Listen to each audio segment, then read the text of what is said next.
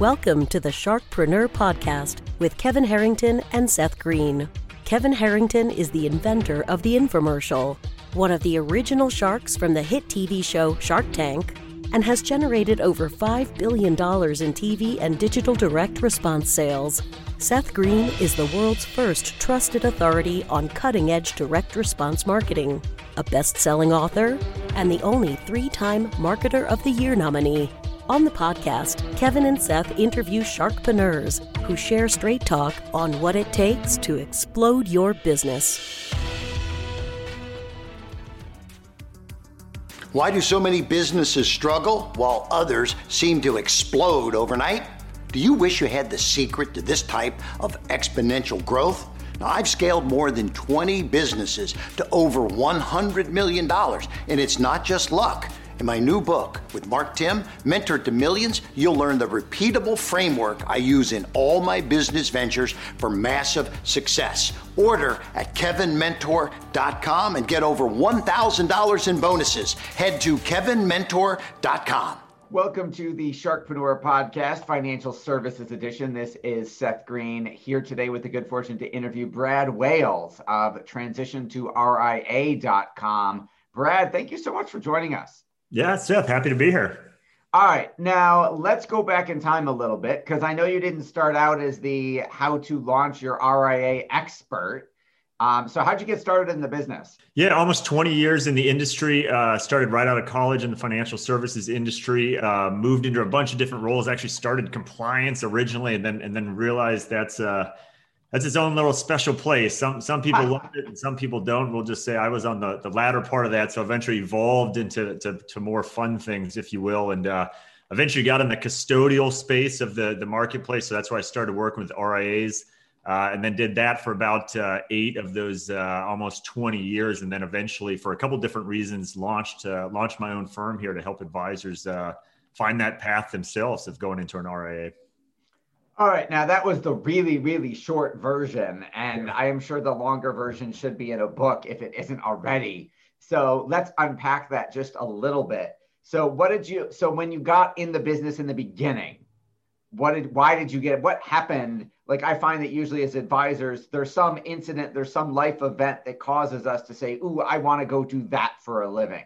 So, what inspired you in the first place to go become a finance to get into the financial services industry? Yeah, so my education, both uh, my undergrad and then I, I, stayed and got my MBA right afterwards. So was in was in business. So I, I certainly was attracted to the financial services market, and uh, in a kind of interesting uh, situation. I'm I'm in Florida, and uh, before I moved to Florida, I had lived in Alaska, and I, I told myself you know, hey, I want to, uh, I don't want to go back to anywhere where it's cold. And, and the, the good news is there's, there's not exactly a whole lot of corporate headquarters for financial services in Alaska. So it wasn't, wasn't like there was a draw for me anyways, but, uh, right. had an opportunity, uh, you know, right out of school with a good company, uh, here staying in Florida and, uh, went into that role. And then it, it gave me a, a, whole lot of opportunities to grow, uh, you know, professionally and, and kind of realize exactly which part of this industry I wanted to operate in. So no, um, know specific childhood story of, of trying to, to, to right a wrong or anything like that with a financial uh, thing. I just i've just always been uh, fascinated by finances. Again that's where i pursued it was my education. Um, and, and truth be told i think this is with a lot of careers it wasn't like i had it figured out on day one by any means exactly you know where i'd be 20 years later. Not at all. Like i said i, I started with compliance which was in part to get my foot in the industry but um, I think uh, I think that's what you have to do, and then and then explore from there to see what where your passions are. Absolutely. Okay, so you it's funny because most people, most I'll put that in italics, in our industry start as a registered rep, right? We start in what is essentially a sales role. You've got to go get the clients so you can manage the money and do the financial planning you thought you were going to do when you start in the industry. You started on the dark side of compliance. Um, so, what did I mean? I think this can be obvious probably for most people, most RIAs listening, most advisors, but what didn't it'd be curious to hear from someone who actually worked in compliance? What did you like and what didn't you like? Yeah, fair fair question. And I ended up getting uh, you know my seven and, and a bunch of other licenses, so at least I could at least I could relate to the, kind of that process. Obviously, that's still not on the front lines there with with being a, an advisor, but um, you know, compliance. I, I tell people it's actually a great place to start a career because for better or worse, you're forced to learn all the rules and learn how they're applied and things like that. And and just it is what it is that there's there's some it's almost like two camps in compliance. There's there's the folks that you know they want to be like the hey i'm gonna i'm gonna get this person i'm gonna i'm gonna find out that they broke the rule and i'm gonna make a name for myself with the management team here because i discovered they gosh they forgot to check a box on something like that and and and then there's the folks that you know realize and, and i'd like to put myself in this camp that i always said you know hey the, the financial advisors are the one that signed my paycheck. Yeah. Uh, and and so i i could be you know you compliance you have a job to do but but if if you if you're, if you're so difficult and so um, almost rude if you will and, in how you deal with folks at some point they're just going to leave and then and then the realization okay without the financial advisors there is no me and and and i think a lot of people don't see it that way. And they just they just they kind of run the run things how they want. And and i, I think you lose the big picture. And that was a big uh, you know that turned me off from that that role. And, and certainly not everyone there's some wonderful people that have made wonderful careers out of it that, that see it the right way. But unfortunately there are some some folks that see it as uh, a chance to kind of go after you know get a get a get a win on the board for for catching this financial advisor. And obviously there's some bad financial advisors out there but absolutely the majority are wonderful people trying their best and and some mistake was made and let's not beat them up over it well i'm sure that that sounds like a breath of fresh air it's funny that we had one of our compliance officers um, leave for another firm like two weeks ago. And there was an email going out saying, Hey, I'm leaving the company. I'm going to another one. Um, you know, I'll, I'll be here and this will be my last day. And if you need any, you know, blah, blah, blah. And I called, I actually called and said, Hey, I want to wish you the best of luck. Thanks for always helping um, and keeping me on the straight and narrow. And he was like, I don't understand. I'm like, He's like, you don't have anything pending approval. I said, no, I don't. He's like, why? I'm calling to say goodbye and thank you. And he's like, oh my God, I have no, but no rep has called me. And he's like, there are people in my department who sit one cubicle away who didn't say thank you or goodbye. Yeah, said, yeah. Well, maybe that's why you always approve my stuff. Um, yeah. Well, good. No, good for you. And it's and it's a two way street. So I, I'm glad you you appreciate the the contribution you can make to making things you know better for them to do their job. So because I'm sure that relationship can be a lot of the times contentious. And yeah. if you're fighting them all the time, they're not going to want to help you. Yep. Because they're just trying to do their jobs. All right, let's move on to what we're here to talk about today. I just had to ask. So, um, talk about what is transition to RIA.com. What do you help people, advisors do? Absolutely. So I'm a, I'm a firm believer. I'm, I'm horribly biased uh, by by my beliefs. So I'll, I'll, state that up front that the RIA model is the absolute, uh, not not future, not just future of where the industry's going. I mean that that wave is here now and, and has been moving for some time. And so for advisors that want to make that move into an RIA model, um, the, the challenge oftentimes, and I've, for years I've been uh, helping advisors with this. The challenge, of course, is if you've only worked at maybe a you know, the larger uh, wirehouse type brokerage firms or regional firms or even the, the independent broker dealer firms, if, if that's all you've ever known, you, you might be a fantastic financial advisor, way better at being a financial advisor than I ever could. However, just, just because you've been doing that for 20 years doesn't necessarily mean you, you're an expert at, at how a different affiliation model works and all the mechanics of it and why you may or may not consider doing that. And so that's that's what I really wanted to build out there was was someone that could help with that. And, and specifically and, and that's the, the last thing i did at the big financial firm i was with i is in their custodial channel. And i was out there explaining this ra model and, and teaching it to advisors. And then of course my ultimate goal in that role was to was to have advisors choose that firm as the custodian and and the, the challenge i had with that is at the end of the day i was only able to offer one landing path, one solution for advisors. And I and I joke I, just, I wasn't particularly good at it because while the solution I had to sell was was great for a number of advisors, you know, there's other other advisors for different reasons it was not. The competition was better, and and I just I wanted to be you know agnostic, independent, where I could say, hey, let me walk you down whatever the best path is for you, not just the one that I have to sell. Um, and so that that's a big part of the motivator of why I jumped to, to do my own firm with, uh, like I said, with transition to RIA. Now, why are you? I'll, I'll play devil's advocate for a minute here, just to educate. Sure. Why are you such a big proponent of the RIA model? Yeah, and I I think uh, I'll, I'll even turn it back on you. Uh, you know, all of your messaging that you put out there, and and um, you know what you can do for advisors and help them grow their practice. The the two big appeals of the RA model generally are are the economics. The, the it is what it is. The math generally always comes out better. You can you can make more bottom line income in it, but but and that's great. But also it's the flexibility of your own practice, and so uh, you know, Seth Williams, you, you, I, I know your backstory, AG Edwards, and, and, and how you eventually made a move. And I think that's a, a great example because AG Edwards, to this day, I think has a wonderful reputation out there, and, and people speak glowingly. Oh, that they don't make firms like that anymore. I, but I think the challenge. Oh, they got bought out twice, so they don't exist. That? But yes. it it wasn't that AG Edwards was bad. It was I, I, call it a structural problem. As, as long as you were kind of lumped in with thousands of other advisors, your ability to market yourself in certain ways and the flexibility of how you want to do things, it, it just is what it is. You're you're kind of handcuffed, and, and that's yeah. still the case today. Obviously, AG Edwards has evolved now; it's part of Wells, but but with any of these large firms, that's the case. So that that I think is where the, the big attraction is uh, again the, the, the economics and, and then the flexibility. And so everything you're helping people and i know you you help advisors hey how do i how do i grow from you know 400 million to a billion? A lot of those tools and, and techniques are, are just more difficult if not impossible to do at, at a lot of the large um, you know employee type firms. Yes i agree 100% you are absolutely right.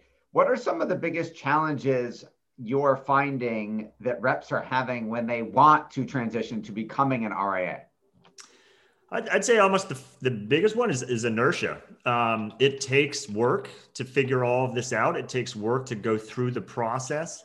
Um, part of why I created my firm is is to try to make that that kind of fir- especially the first step a lot easier of, of hey how what's the easiest way to explore how this works and, and the challenge is if, again if you call up and there's a lot of great people in the industry but if you call up someone that works at any particular custodian or particular firm you might join in an independent capacity, they, they certainly can help you as well. But again, at the end of the day, it is what it is. There's a particular solution that they're tasked with selling. And so you kind of have to realize how, how much, you know, where's their advice going to steer you one way or the other. And so I, what I wanted to create, and, and I think that's one of the big challenges is, is, Hey, a way for advisors to literally just say, okay, I, I don't, I think I, I get some buddies that have done it. I have a general idea how it works teach me what I need to know. How would it look for my specific firm? And, and so, really trying to make that as easy as possible for the advisor. And, and then, of course, that's just the first step. Then, if you want to actually do it, okay, there's a whole process to, to how that works. But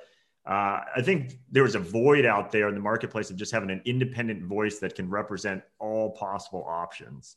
Then you're not biased, obviously. You're not saying, oh, well, if you do this, you have to go to Schwab or you have to custody at Fidelity you are how does your process work i know it starts with a discovery call because you have to learn about the advisor just like they've got to learn about you but how do you help them through that process of deciding yes you should be an ria or no you shouldn't how do you structure it how do you do the legal stuff um, and then how do you run the business once you've done it yeah, so there's there's uh, I do call it a discovery call. It's kind of the initial kickoff, and that's that's really just to to begin that dialogue. Hey, is, is this something you might want to consider further? Is it something I can help you with? Uh, and, and I will admit there's a there's a bunch of advisors that ultimately it's it's not a good fit for because there there is uh, I don't I always say hey look I'm a I'm a straight shooter. There's a lot of great things about starting your own RA.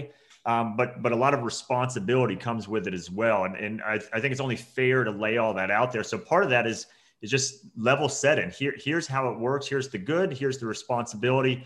Uh, and then to the degree again, hey, it's worthwhile digging further into that. I, I have a whole process to help people understand all of the different vendors involved in it because ultimately that's what you are as an RA. You're working with vendors, so you're going to need marketing people. You're going to need technology people. You're going to need a custodian and and then that can be quite overwhelming of you know what are all these choices out there how are they different why should i choose one over the other and again that's a big part of my value proposition is is is digging into each of those and then ultimately when you want to if you want to take those next steps making introductions to the specific people uh, that can help you with that um, and, and that's a that's a long process this is not a one phone call and and and and we're done and everything's good to go. I mean, it, it is a is an education process.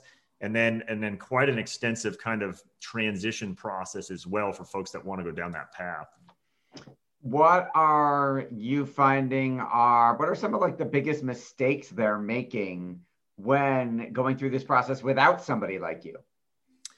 Yeah and so it's it's self-serving for me to, to say this but again the challenge is if you if if you're if your intent is okay let me start learning about this model and you call a particular solution provider whether that's a custodian or an existing ra because that's an option to plug into an existing ra or there's middle office providers as they call them the, the challenge with that again is if that's your first conversation and, and look i used to be one of those people. I'm not there's there's nothing wrong with there's very knowledgeable people but they they at, at the end of the day there's there's a goal in mind and a solution in mind. And, and and like i said i wasn't particularly good at that because i sometimes would work with advisors and, and the best advice would be no you you actually should go over here. And and that's that's tough to do if your first point of contact is someone that that only has one solution. Now to be clear i i am biased in the sense that what i'm trying to help people is go into the ra model whether that's starting your own or whether that's joining an existing ra or any, or any of those iterations um, but I do tell people, I mean, there are profiles of people where it is just not a good fit, and ultimately they're going to be better either staying put. Sometimes it's better, you know what, maybe you shouldn't make a change at all, or maybe it's a different model, and, and I and I can try to you know refer them elsewhere. But that's uh, I'm very specific. My niche is the RA model. I don't try to be everything to everyone, uh, and I try to own that space. That makes a lot of sense. Your passion's obvious. What do you like best about what you do? Uh, I think it's fun. I think the the uh, the fun part of it is just those conversations. I mean, I, I you know, there's there's times where folks will reach out to me, and, and quite frankly, the way that the economics have it all work, it's it's not necessarily going to be a big potential win for me, but just any advisor that is thinking about starting their own business, um, that's exciting. That's a that's a fun conversation to have, and and so yeah, there's you know steps involved and and different things we talk about that aren't aren't exactly the you know the most exciting parts. Okay here's how you do your compliance as an own as your own ra that, i mean that, that's not an exciting topic but just the idea alone of, of people starting their own business um, and you can see that in people it's it's uh, it's quite enjoyable. Yeah absolutely. I bet so with all the success you've achieved what's your biggest challenge now uh, i think just like any business is, is right is having that audience uh, not not to pat myself in the back, but I mean, I routinely hear from people that you know when they're done talking to me and they say that this has been extraordinarily helpful. Um, I even lost deals back back when I was representing one solution, and and people would come back to me and say, "Hey, sorry, you know, Brad, I your solution is is the you know what you had to offer is is is great, but this other solution is even better." So I unfortunately have to go with them, but just know that you were by far the most helpful in that process, and so you know that's that's quite rewarding to hear. And I, I, think i can provide a lot of value to advisors. It's just it's right getting that chance to have that that conversation with them. Um, but but that's any business right? That's advisors themselves getting that conversation with the clients going. You, you can have a wonderful service a wonderful product. You have to have your chance to communicate it absolutely for advisors who are thinking about making that transition where is the best place for them to go to learn more about you and what you do yeah, absolutely. Everything uh, starting point, my website, transition2ria.com. Uh, have all kinds of videos, educational videos, podcasts, white papers. Uh, big believer, you know, if you don't, if you go to my website, my website does not say, here's my name, here's my phone number, call me. Um, I, I want to prove to you first that I can be of value to you, actually start giving you educational content. So I, I think the videos are up to 35 plus and, and like I said, all kinds of resources. So if you look at the website, you like what you see, would love to t- chat with people. If you don't like what you see, it, it, it kind of settles itself out, but I'm, I'm confident uh, and, and it's working. People reach out to me as a result. So awesome. And then one more question. Do you work with folks after they've become RIAs or does it end at the transition?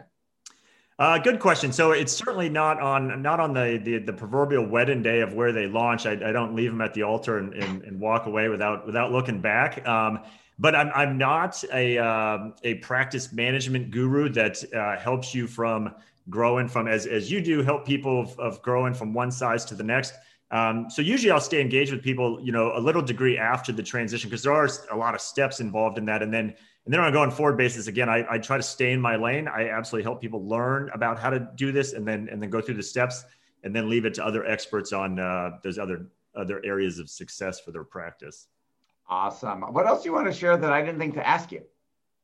Um, I gave you uh, a little thing that I learned, and I would uh, encourage people um, to consider, no matter what industry you're in, if you're if you're thinking about starting your own business, and so certainly it applies with financial advisors that have maybe been at, at a particular firm for a long time, especially kind of a maybe a, a captive firm, is something I experienced, and I, I, I, joke I call it the my Shawshank Redemption experience. So for those of you that that know that movie, yes. I, I love that movie. I don't know why that's that drives my wife crazy. Anytime it comes on, I'll, I'll watch every little. It's a great movie. I can't. I don't think I've ever seen it start to finish, but I've seen like every little piece piled together thousands of times over. But but anyways, in that movie, right, there's a, a big kind of theme that's talked about being institutionalized, where the, the the prisoners, you know, when they get out, they can't they can't take a mind shift. And so it was an interesting thing for me to be in a corporate environment, like I said, nearly 20 years, my whole career, and then to go out and start my own firm. It it did take a couple weeks be, because doing things like this, I, there's no way I could have done something like this as an employee at a corporate firm. That well, we have corporate norms, we have we have particular spokespeople, and so there was. It took a couple weeks for it for that realization to finally set in with me that oh wow, I I can do these other things. I can be more flexible in how I market myself, and and I think most financial advisors experience that as well when they've they've been under that um, you know heavy compliance regimen or, or oh you can and can't do this or supervision and, and not that there's not still rules and regulations in the RA space, but but making that transition, it's it's quite a refreshing feeling of the flexibility you have. But but I would tell you, it, it is it is a little transition, and you, you kind of feel institutionalized for a little bit. So I do remember. Uh, yeah. Thankfully, yeah, it was thir- you 13 years ago, and the pain faded, uh, just like pregnancy, I would imagine. All right, this has been Seth Greene for the Sharkpreneur Financial Services Edition with Brad Wales of Transition to RIA.com. Brad, thanks again so much for joining us. Yeah, Seth, thanks for having me on. Thanks everybody for watching or listening. We'll talk to you next time. Do you need money to fund your idea, product, or service? Are you ready to take your business to the next level but need capital to get it done? Kevin Harrington has heard more than 50,000 pitches and knows how to help you make the perfect pitch to get the funding for your entrepreneurial dream. He's distilled the process down in his perfect pitch cheat sheet, and it's yours for free. Just text pitch to him right now at 727 888 2100. Text pitch to 727 888 2100 right now and claim your free perfect pitch cheat sheet. Text pitch to 727 888 2100 to start funding your dream today. This show has been produced by Market Domination LLC. To discover how you can have your own show completely done for you and turn it into a real published book and become the authority in your marketplace, go to www.marketdominationllc.com slash podcast offer.